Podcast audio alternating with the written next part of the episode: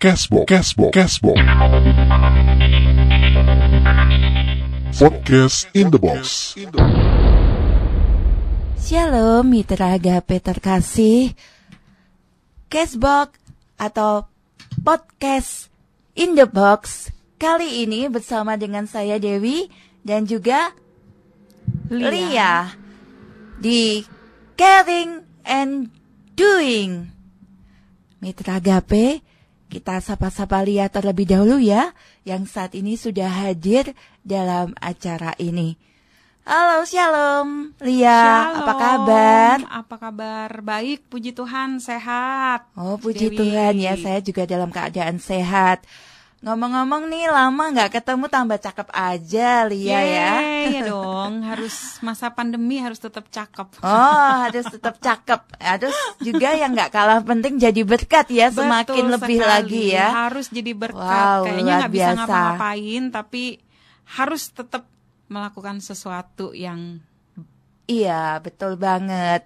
Ya kalau Dewi amati nih kegiatan Lia seabrek deh ya Dalam bidang sosial terutama gitu kan betul. Nah, ngomong-ngomong juga nih, kita kan lagi omong-omong nih ya. Dewi juga mau tanya, pastinya ini juga menjadi pertanyaan dari mitra Agape. Pernah nggak jadi relawan gitu, Lia? Iya, kalau jadi relawan di dalam kegiatan sosial pastinya sering lah ya. Sebelum Lia Sering. mengambil keputusan untuk full time di salah satu NGO yang ada di kota Semarang ini. Sering ya? Ha sering. Awal-awalnya zaman masih sekolah, kuliah, dan waktu masih zaman kerja, kalau Sabtu Minggu libur, Lia ambil waktu untuk terlibat di dalam kegiatan sosial di sebagai relawan ya, dalam beberapa kegiatan. Oke, luar biasa banget. Apa sih enaknya jadi relawan kalau boleh tahu nih? Kasih rahasianya dong.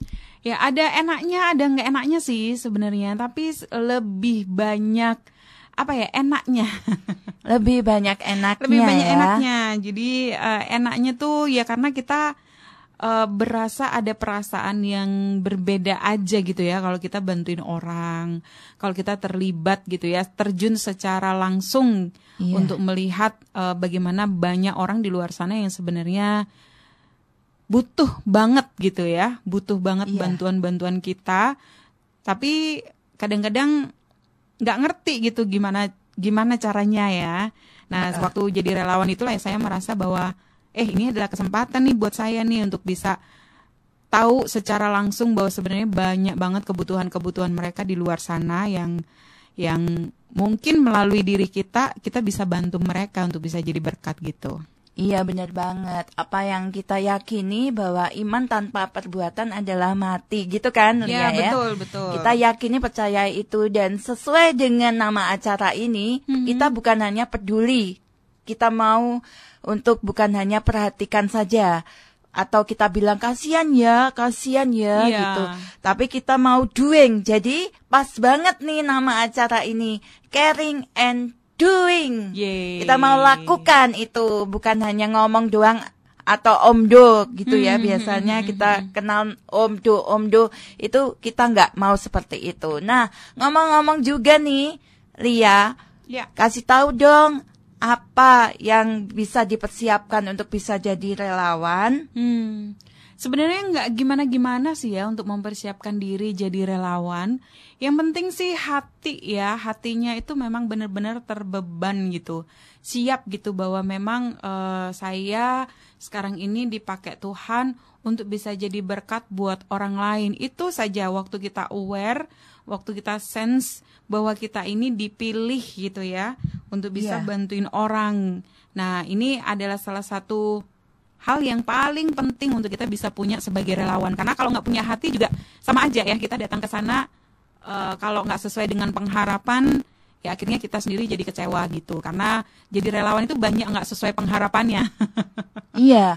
Kalau kita ketahui nih secara umum nih relawan itu sama artinya kan dengan sukarelawan atau dalam kamus bahasa Indonesia nih kalau bisa lebih tahu lebih jelas lagi adalah seseorang yang melakukan sesuatu dengan sukarela gitu betul kan ya. jadi nggak dibayar ya nggak dibayar. Jadi jangan harap untuk jadi relawan itu dapat nih ya pendapatan atau uang apalah ya, gitu. nggak ada imbalannya selain imbalan Iya. di surga. Eh, eh, betul banget. Nah, kalau kita mengharapkan yang lain-lain nih, pasti itu nggak murni nih jadi relawan ya kan? Hmm, Betul. Berarti ada sesuatunya gitu yang mau dikejar atau ada motivasi yang nggak murni. Ini Iya. untuk jadi relawan harusnya kita mempunyai motivasi yang murni, yaitu untuk memuliakan nama Tuhan melalui pelayanan kita, Betul. termasuk jadi relawan, ya kan? Ya. Nah, kalau tadi sempat kita ketahui ada pengalaman yang tidak mengenakan, ya kan, Lia? Pasti ada ya. Mungkin kita harus berbasah-basah nih ya kaki kita. Seperti Dewi pernah juga sempat terjun untuk bakti sosial korban banjir, bagi-bagi sembako, nasi bungkus. Harus nih berkorban kaki ini masuk di dalam air yang cukup tinggi, dinginnya minta ampun, Ya. tapi nggak bisa kita untuk nggak mau gitu. Kita nggak bisa nyerah. Wah, kalau kayak gitu nggak jadi aja. Atau syaratnya aku pokoknya nggak mau berbasah-basah seperti itu. Maunya aku bersih, tetap bersih gitu ya. Nggak bisa ya Lia ya. Iya.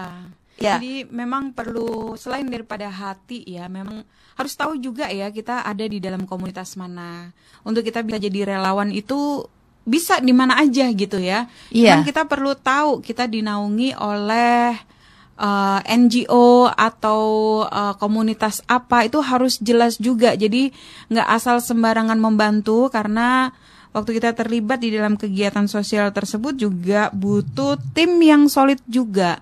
Tim yang memang Iya. sama-sama punya misi dan visi yang sama ya. Jadi bukan hanya sekedar untuk numpang tenar gitu ya. Terus nyampe sana foto-foto selesai yang penting udah bantu. nggak kayak gitu juga. Eh, eh. Tapi benar-benar Iya. memang dibutuhkan kayak kayak temanya di tahun ini ya kami ada di salah satu komunitas namanya Yayasan Hope Indonesia. Iya. Itu kita sekarang ini ada tema Bring Impact with the Pure Heart.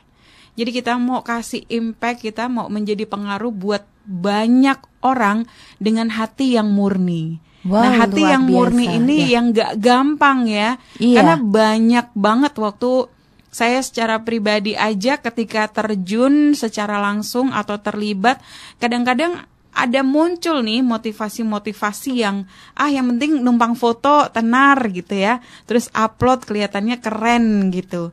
Tapi sebenarnya di balik itu semua eh, yang keren itu adalah ketika kita melihat orang yang kita bantu itu benar-benar berubah hidupnya makanya Iya. kita bilang bring impact kita harus memberi membawa Dampak, pengaruh ya Iya. membawa pengaruh dengan hati yang murni. Nah, Iya, peng- waktu kita sekali. datang ke lokasi bencana misalnya ya, Iya. seperti beberapa waktu yang lalu kita lakukan di Kelurahan Trimulyo daerah Genuk Oh itu. iya sama kalau gitu. Saya juga pernah Ya? ke sana. Oh iya sama Iya, ya.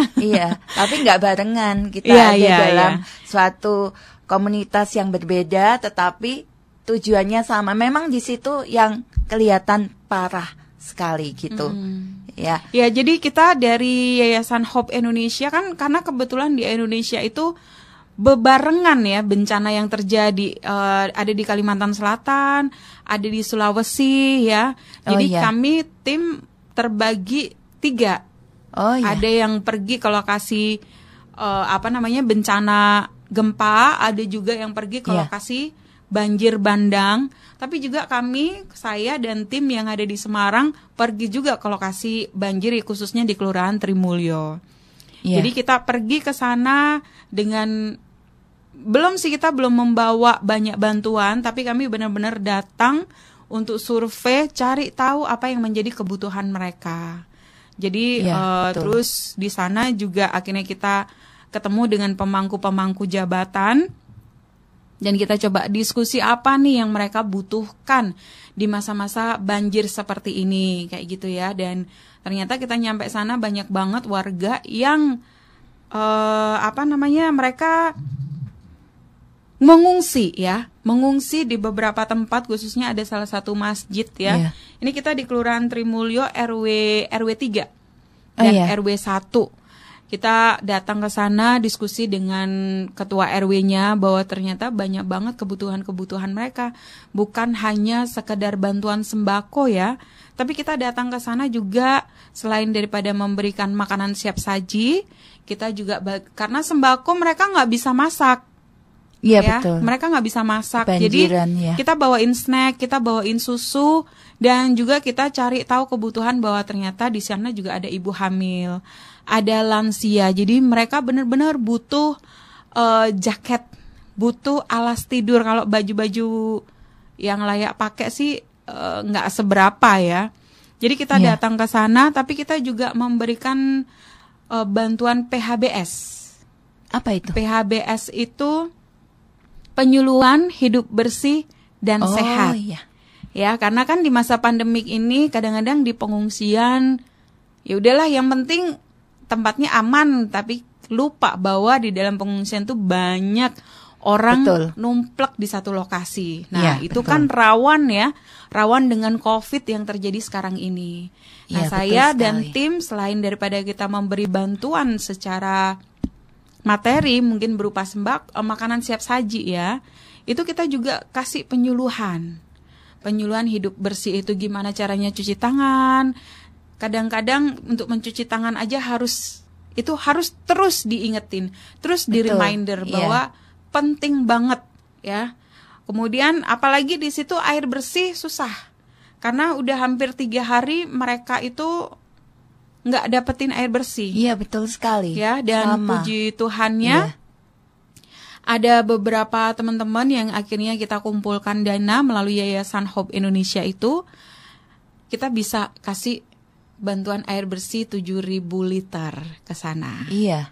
gitu jadi ya kita lakukan itu sebanyak lima tahap ya lima kali secara bertahap eh, berturut-turut di sepanjang bulan Februari sampai benar-benar warga kembali ke rumah dan mereka Iya. bisa hidup secara mandiri itu Iya. yang kita lakukan bersama tim tapi pekerjaan maksudnya untuk bantu mereka belum selesai ya meskipun ban- banjir sudah usai, puji Tuhannya udah ses- usai, Iya. tapi bantuan kita tidak berhenti karena itu adalah salah satu nilai-nilai yang dipunya oleh Yayasan Hope Indonesia untuk Iya. tidak berhenti, harus ada berkesinambungannya Iya. waktu kita bantuin orang. Iya. Jadi bukan Betul. hanya sekedar bantu terus Iya. pergi, bye-bye kita nggak tahu Iya. apa nih yang terjadi sama orang yang kita bantu gitu kan. Iya. Makanya kita ada core value. Core value ya, sembilan core value salah satunya adalah berkesinambungan. Betul. Jadi kita Iya. bantu dan ini kemarin sempat diskusi dengan RW dan juga lurah setempat bahwa ke depannya kita akan bantu mereka di penyuluhan atau kegiatan belajar bersama dengan anak-anak dan Iya. nanti ada juga ke depannya kita mau buat cek kesehatan secara gratis Iya. kerjasama dengan beberapa dokter yang ada di kota Semarang. Ya, luar biasa sekali Lia. Kalau saya mendapati sesuatu juga yang sangat berbeda. Di mana ketika saat terjun bakti sosial ke korban banjir termasuk membungkus nasi seperti itu kemudian ikut membagikannya rasanya tuh sukacita sekali. Kemudian juga waktu mengunjungi korban banjir juga saya mendapatkan sesuatu hal yang lain daripada yang lain yaitu kalau biasanya terbayang ya di pikiran kita orang yang terkena banjir itu orangnya sehat-sehat maksudnya sehat dalam arti walaupun dalam kondisi tersebut masih bisa berdiri beraktivitas tapi yang saya dapatkan adalah seseorang anak yang masih remaja terbaring sakit Lia Iya. terbaring sakit setiap hari ada sukarelawan yang membawanya untuk ke dokter. Hmm. Bayangin suasana saat itu keadaannya banjir dan anak itu sakit dan ada masih ada relawan yang membawa setiap hari ke dokter. Anak remaja itu mempunyai sakit di mana semula itu terkena di otaknya. Tapi kemudian menjalar sakitnya itu sampai ke punggungnya Hmm. sakit kankernya itu di otak tapi menjalar sampai ke punggungnya, punggungnya itu sampai lubang berlubang.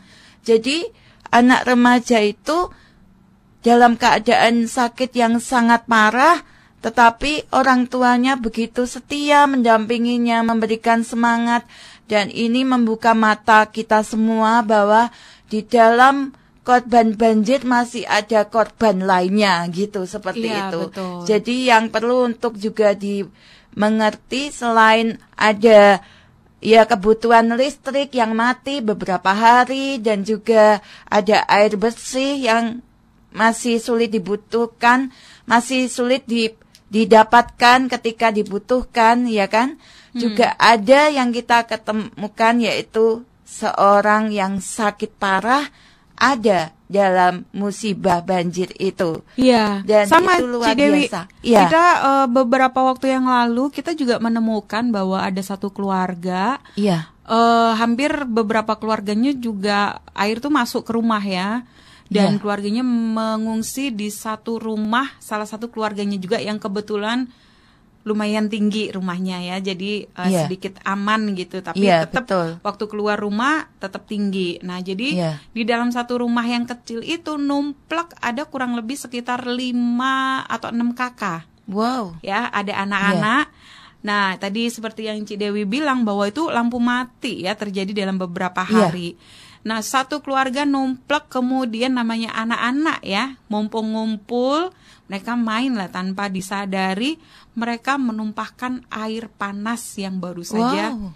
karena lampu mati. Jadi Iya. salah satu anak itu menumpahkan air panas kena lah di mukanya Aduh. sampai bener-bener itu parah setengah mukanya Oh, yang iya. tadinya cantik dan dia harus mengalami luka bakar di mukanya. Wah, Jadi kita menemukan hal tersebut iya. juga sedih sekali gitu ya. Eh, gimana bisa memperhatikan sebanyak gitu anak dalam keadaan lampu mati? Iya, betul. Dan eh, ya namanya musibah Pasti, ya. iya. Tapi Itu sangat eh, sulit. kita nggak Iya. berhenti di situ benar-benar kita coba Iya. fokus bantu anak tersebut. Puji Tuhan sekarang kulitnya jadi mulai mengelupas perlahan-lahan Wow, dan mulai sembuh. Kami sempat dikirimi fotonya ya. Itu penyertaan Tuhan orang dahsyat tuanya happy ajaib. banget Iya. karena sekarang ini tadinya anak itu merasa minder ya Iya, insecure. karena cantik ya semula ya, ya. kita datang ke lokasi tersebut untuk kasih penyuluhan segala macam. Anak tersebut itu ya. menjauh karena dia merasa takut, minder, nggak Iya. mau ditanya-tanya. Tapi Oh, iya. beberapa kali beberapa kali kami lakukan pertemuan, beberapa kali kami coba deketin, ngobrol secara langsung, kita kasih hadiah, kita coba bantu dia dengan ya Iya. pokoknya dengan kesabaran, dengan kasih layaknya menghadapi anak-anak ya. Iya. Akhirnya setelah empat tiga kali pertemuan itu anak itu mulai mendekat mulai Iya. mendekat dan mulai bersahabat dan mulai mau memberikan senyuman kepada kami itu Iya. adalah hal yang eh, membuat kami sangat ih benar-benar eh ini kali ya Iya. rasanya memberi pengaruh itu ya memberi Iya. impact bring impact with the pure heart kayak gitu jadi kita bukan hanya sekedar bantu korban banjirnya tapi kita juga bantu secara psikologis anak tersebut Iya yang benar banget Lia. Kalau dikatakan ada orang yang ingin mejeng aja supaya dilihat dia itu ikut jadi relawan dengan berfoto selfie mungkin di tempat musibah supaya kelihatan keren di hadapan teman-temannya. Itu sebenarnya nggak benar ya. Jadi untuk jadi relawan atau sukarelawan atau volunteer itu harus timbul dari hati yang tulus, dari motivasi yang murni, sehingga apa yang dilakukan itu benar-benar sesuai dengan iman yang kita percaya bahwa dari hati terpancar kehidupan, ya, bukan hanya kita jadi sembako saja kita bagikan, tetapi ba- sebagaimana Lia tadi katakan juga mengadakan penyuluhan, kemudian kita bersama juga mendapati orang yang sakit, yang Betul. mana perlu untuk bukan hanya diperhatikan tetapi perlu tindakan nyata supaya orang itu bisa ditolong dan diselamatkan.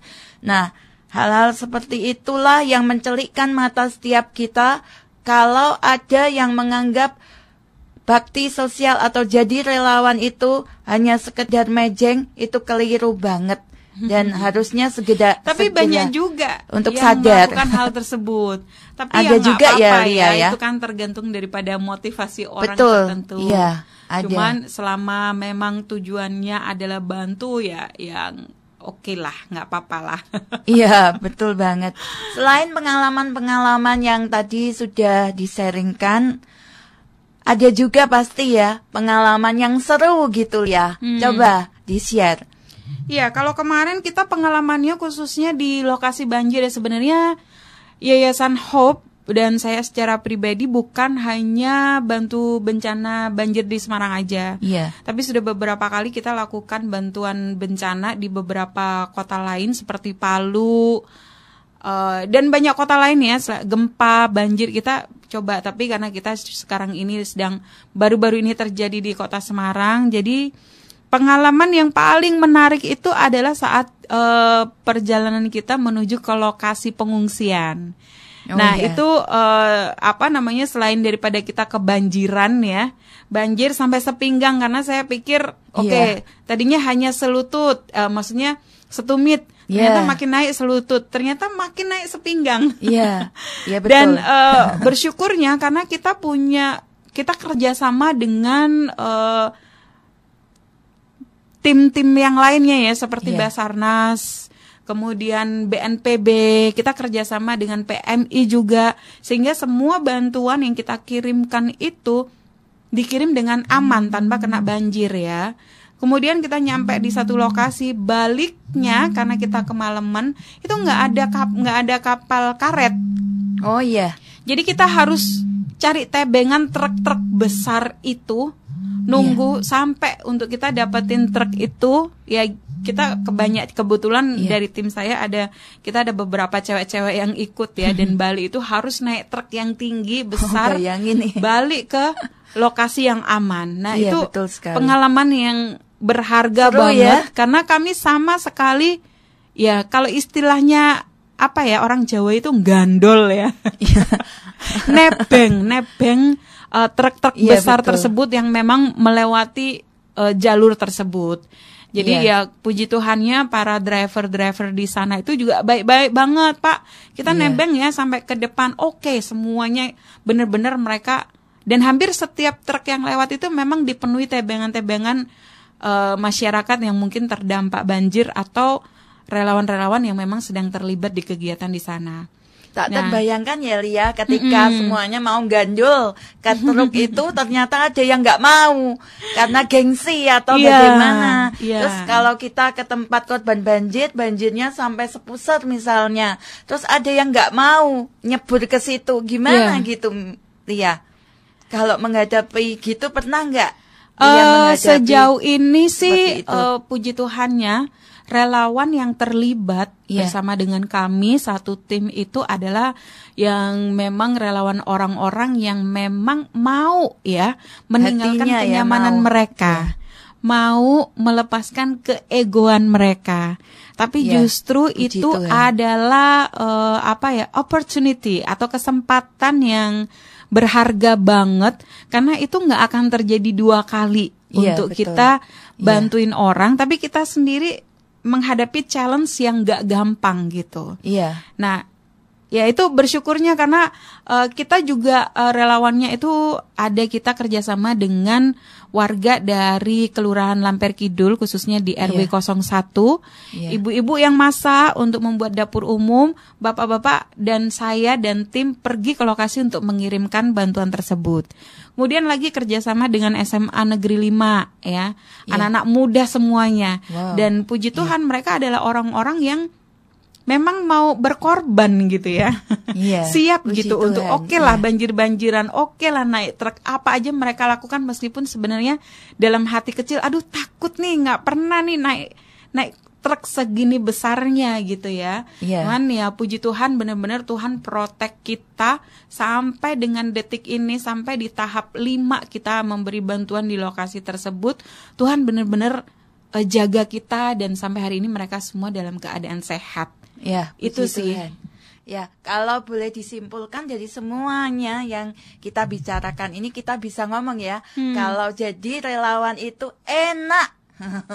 Enak karena apa? Kita bisa jadi berkat bagi banyak orang Betul. dan itu kita memperoleh kesempatan untuk bisa jadi berkat sesuatu yang beda luar biasa yang kita lakukan yang enggak setiap tahun kita alami atau sering kita alami ya. Mhm. Jadi kita bisa lebih jauh lagi terjun bukan hanya memperdulikan saja ngomong doang tapi kita benar-benar mau untuk Iya. melakukan. Nah, Iya, jadi ini- pengalaman itu nggak akan datang dua kali. betul, ya. Dan eh, bersyukurnya justru eh, orang-orang yang terlibat sebagai relawan, saya dan tim dan Yayasan Hope Indonesia itu merasa bahwa sebenarnya bukan mereka yang butuh bantuan kita. Ya. Tapi waktu kita membantu pada dasarnya kita yang butuh mereka untuk mengubahkan hidup kita. Wow, itu betul sekali. Ya, jadi- membawa dampak balik Betul. ke kita.